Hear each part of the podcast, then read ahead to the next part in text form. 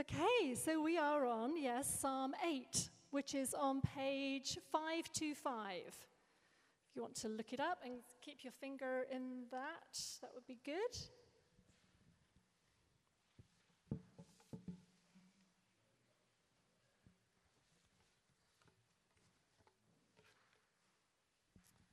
So Psalm 8, 525.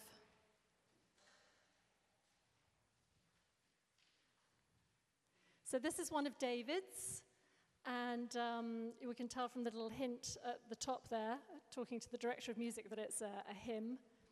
Um, let me read it through for us.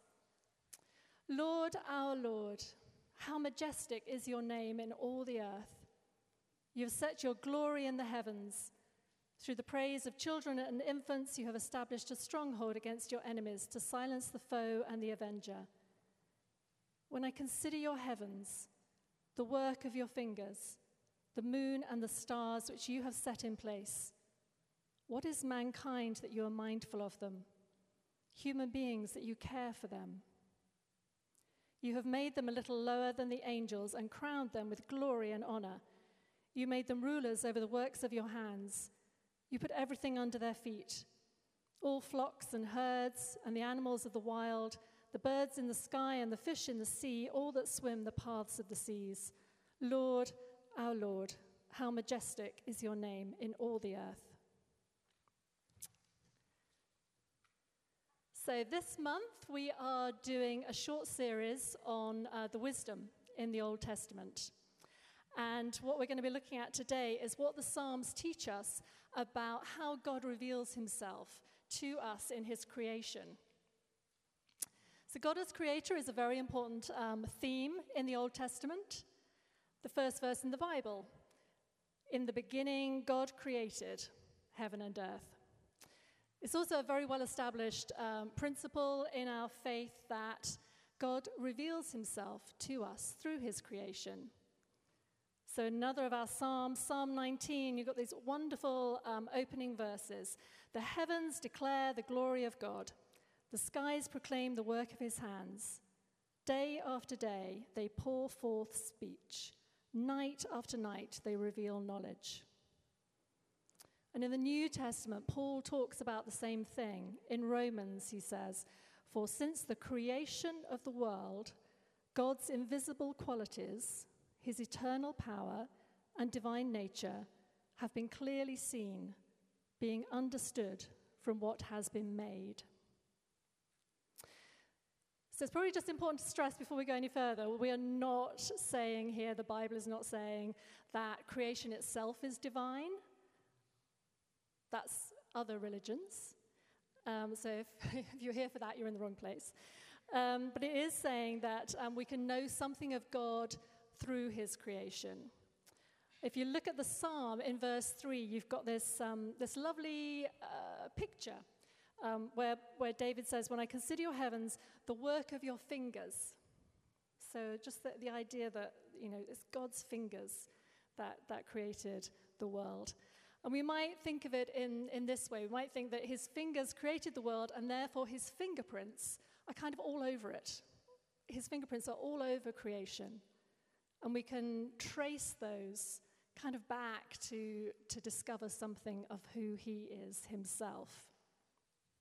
It's a little like, I guess, if you have a favorite author um, or you're uh, an aficionado of a certain painter, when you read or you look at their work, you recognize um, kind of almost uh, instantly who it is that has created it.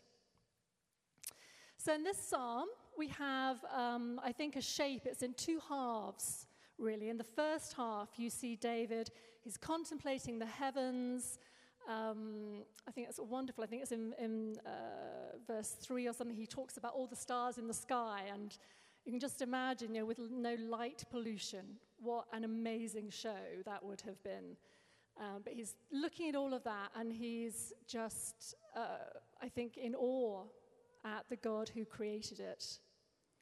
So that's the first half. And then you have kind of a pivotal verse in the middle, verse 4 where he asks himself a question. He's thinking about all of this, and then he says, Well, given that, how you know awesome you are, what, what are we?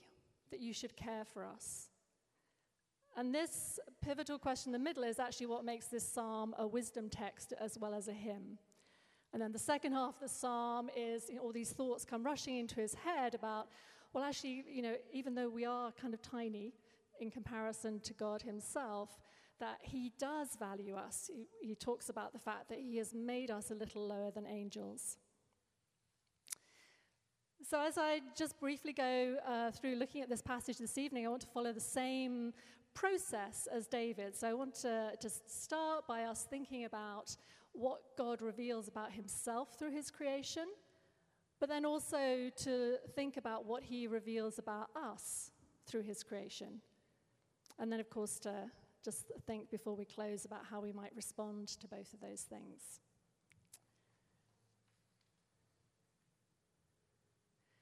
So, firstly, we look at creation and what does it tell us about God? The first thing I think it has to tell us or remind us of is his transcendence. Um, I'm very grateful for the word transcendence because it captures very neatly something which I think you can t- take sort of paragraphs to explain, but it's you know, basically the idea that, that God is above and beyond us, uh, and above and beyond indeed anything that we could actually imagine or experience. So we look at, at creation. Um, I am not an expert on, um, on creation things, so I had to go on to uh, Google to look up some stats.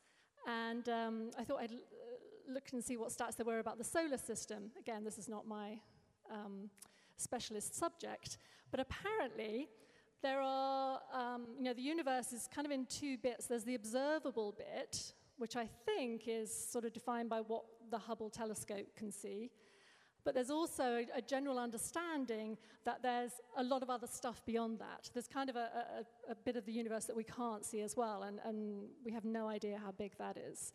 But the observable piece, apparently, the width of the observable piece of the universe is just under 100 billion light years. I have no idea what a light year is, so I looked that up as well. A light year is equivalent to 6 trillion miles. So the width of the universe is 100 billion times 6 trillion miles, which is just mind blowing. And even when you think about just our planet, apparently on our planet there are, they estimate, um, about 12.5 million different species, of which we've only discovered about, I think, about 5 5 10% so far. So, from this, you can get the, the, get the sense if God created all of that, He is completely, um, I would use the word other. You know, the, the church has always been very clear about the fact that there is the creator and there is the created. Only God sits in the creator box. The rest of us are all sitting in the created box. So we are completely different in that sense. We are created, not creator. Only God is creator. So God is, is utterly other from us. You get some lovely poetry in the Psalms around this, some lovely sort of pictures of God in Psalm uh, 104. You'll, you'll probably recognize these words from our worship songs. It says, The Lord wraps himself in light as with a garment. He stretches out the heavens like a tent. He makes the clouds his chariot and rides on the wings of the wind. And yet, although kind of on one level we know all that, we also, as humans, have a tendency to, to kind of reduce God to maybe it's just to try and make him a bit more manageable and understandable, but we tend to kind of reduce him to human size. Um, some of you may know the, the, the quote from Voltaire, who said, um, uh, You know, we have, if God has made us in his image, then we have returned him the favor. Basically, we kind of remake God in our own image. Um, so I think it's good for us to kind of look around every now and again and just remind ourselves. You look at the vastness of, and the, uh, of what surrounds us. There, there are no limits to God. Um, it's not helpful for us to, to limit him in the way, uh, same way as we understand our own limitations. Another characteristic that we will often, I think, understand through creation is, is just how beautiful God is. I'm pretty sure that every single person here has at least once, but probably on a regular basis, just been taken by the beauty of the world. You know, whether that's a landscape. Um, I just have been blessed to spend this week in, in the Swiss Alps. So I've you know, had the whole the mountain thing going on and the, the clear forest streams. It's just been lovely. Um, we might also see beauty in um, a newborn at, at the 8, not the 8.30, at the 10, 10.30 this morning. We had two little babies, they were twins. And we got another lovely little baby over there as well. Um, just on cue. Um, you know, that's, you know, we can't, I love babies, but you can't help but look at a, look at a baby and just, just how beautiful. Um, I have a thing about trees at the moment, which is fairly random. Came from me uh, attending a talk on trees at a festival this summer, and um, just now totally obsessed by them um, everywhere I go. So, in fact, we're surrounded by beauty everywhere. So, although we've never seen God, um, as we, we, recognize that phrase from the New Testament as well, no, nobody has ever seen God. But we can know something of his beauty by the beauty that surrounds us. It doesn't have to be big. Uh, Gerald Manley Hopkins, some of you may be um, familiar or fans of his poetry, was a great nature poet and a Jesuit priest. Um, he said, having spent quite some time contemplating a single bluebell, he had said, I know the beauty of the Lord by it. So this is all around us. I think also the, just one other thing that, that I will pick up under this about what it tells us of God is that creation tells us of God's love. Creation is all gift. Now, if you think about it, God didn't have to create the universe, the world, us. He did it actually because it's um, an, uh, true to his character, it's an expression of his character. He is love. And creation is like an overflowing of that love. Um, Saint uh, Bonaventure described creation um, as the fountain fullness of God. If you can imagine, kind of the water spilling over that, that kind of uh, fecundity and, and uh, generosity of God's love.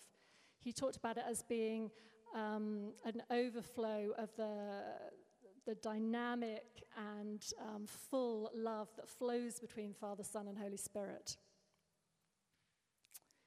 So, those, I mean, obviously, we can spend a lifetime talking about all the different characteristics of God, but just to give us that kind of a, a sense of what God reveals to us about himself through creation.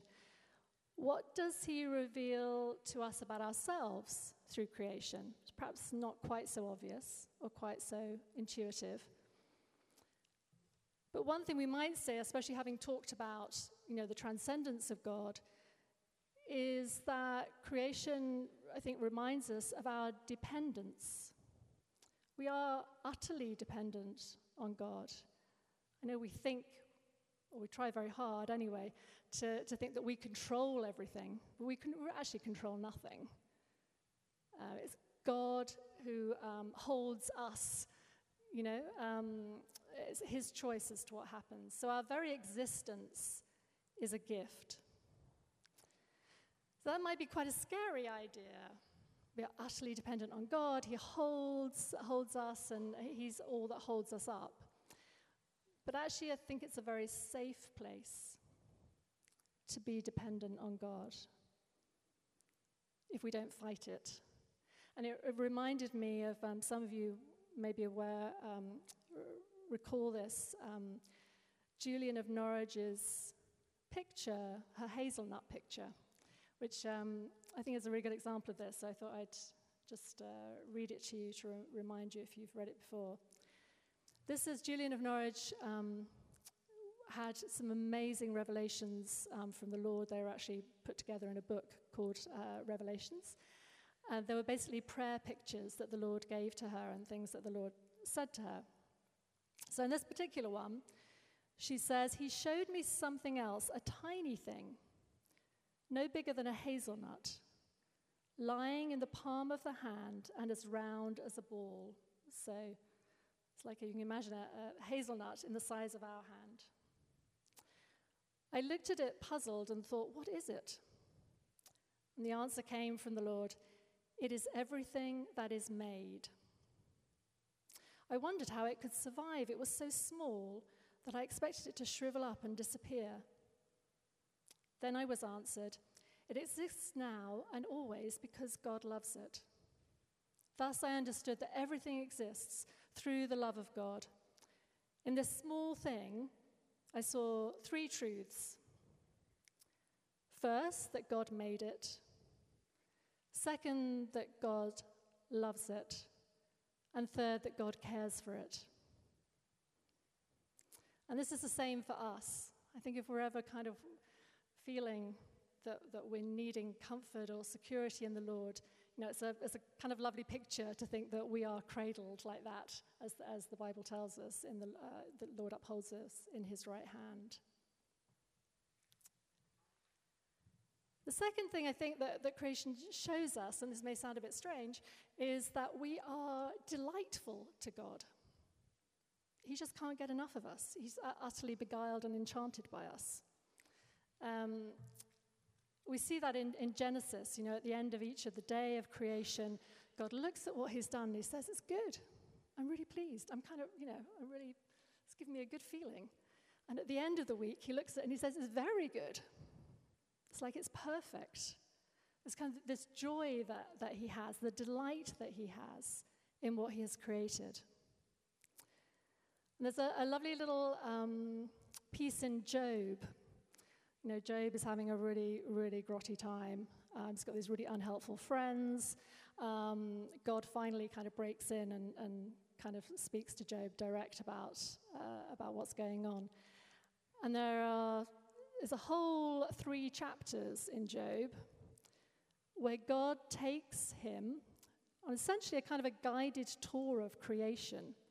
He just kind of takes him around and shows, you know, this is kind of where I lay the, laid the foundations of the earth, and this is kind of where I put the stars in the sky.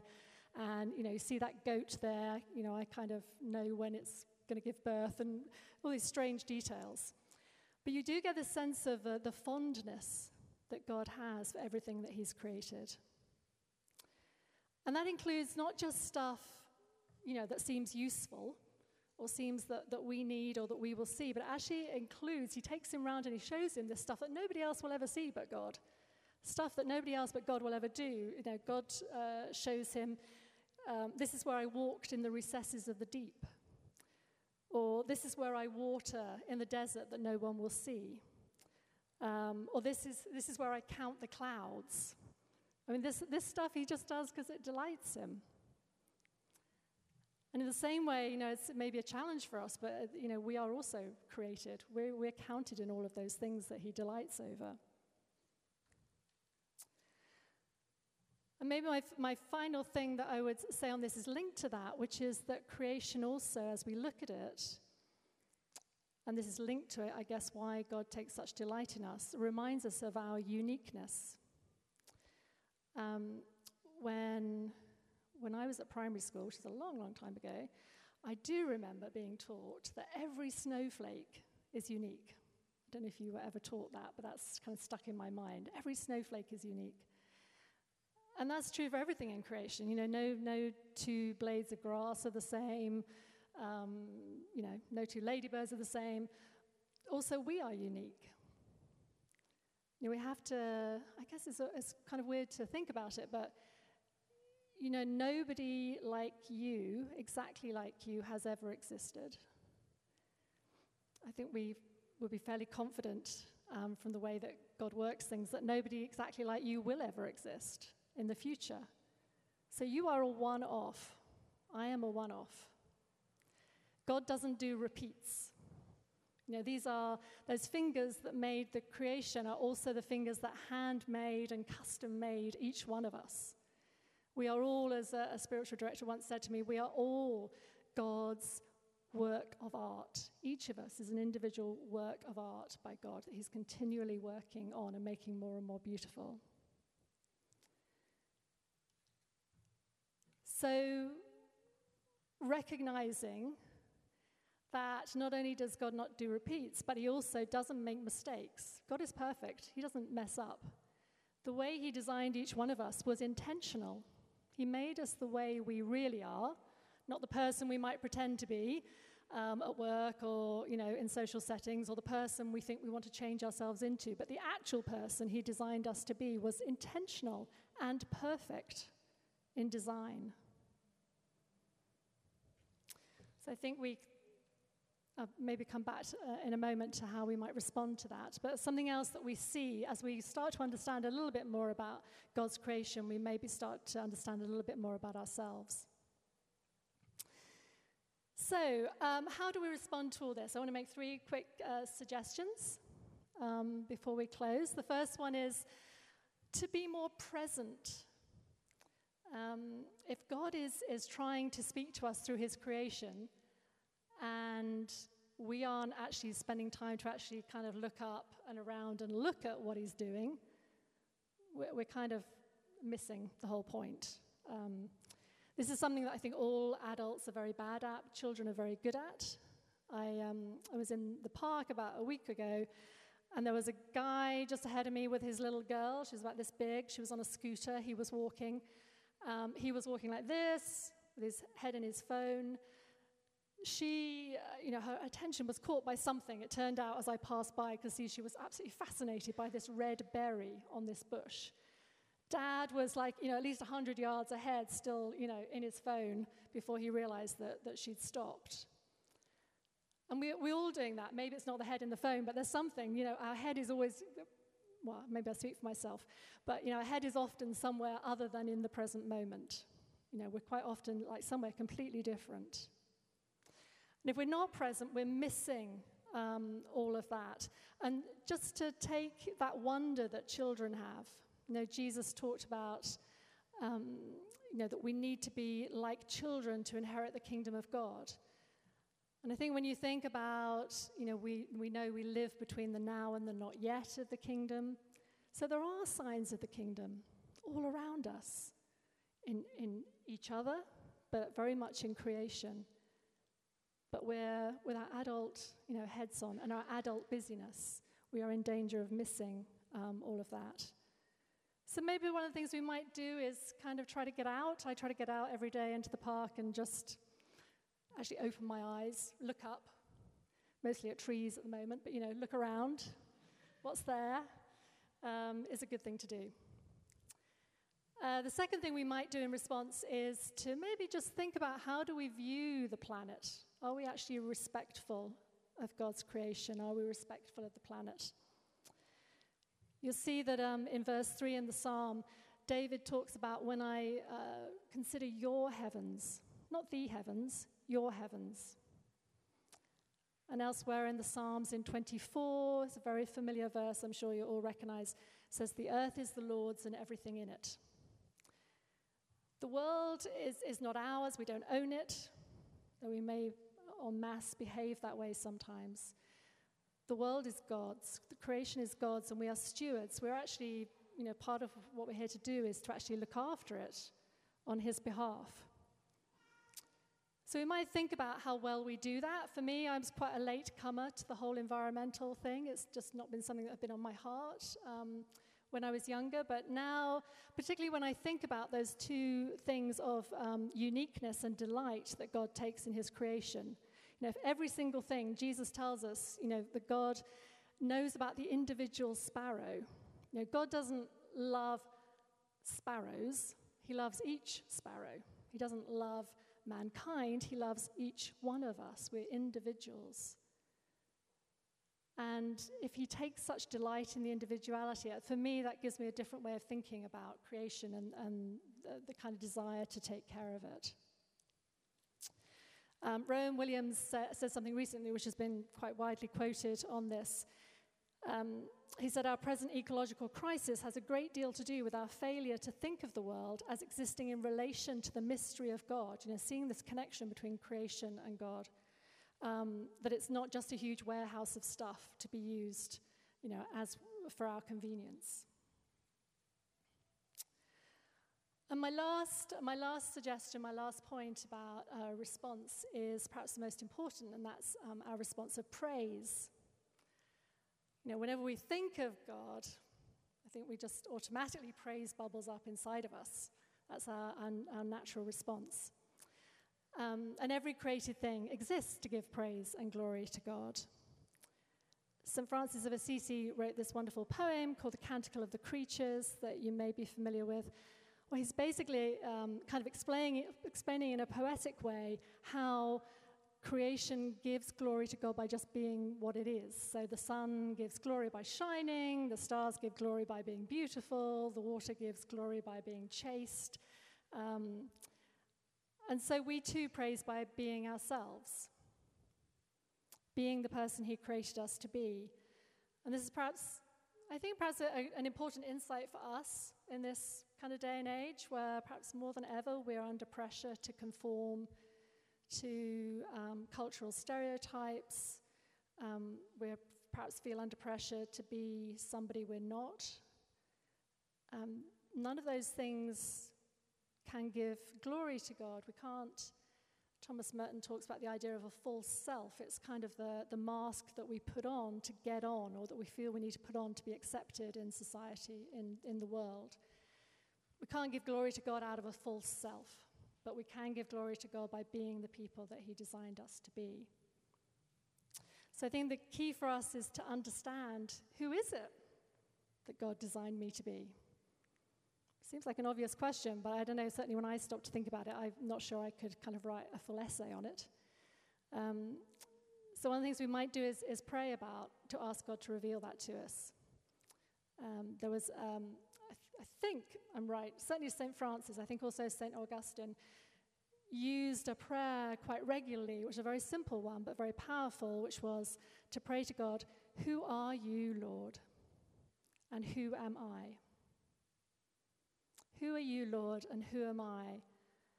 And you can kind of imagine that if we understood both of those things, our lives might be quite radically transformed. We might make different decisions um, we might be more full of joy, more full of peace than perhaps we are at the moment.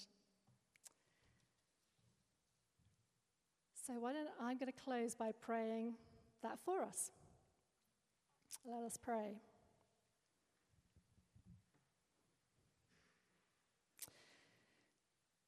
Lord, we just uh, want to thank you for the, the wonder, the beauty, uh, the overwhelming gift of your creation.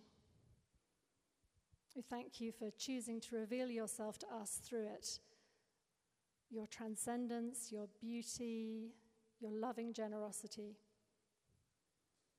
We ask as well that you please forgive us for the times when we have not treated your creation as we should. Lord, we thank you that despite our seeming insignificance, you have crowned us with beauty and honor, and that you delight in us as the unique individuals you have made us to be. So, as we start a new week, please help us to stay more in the present moment and open our eyes to see the wonder of your creation all around us. Lord, please give each one of us a revelation of the person you made us to be and the grace we need to become that person more fully so that our lives can give the greatest possible glory to you. In Jesus' name, amen.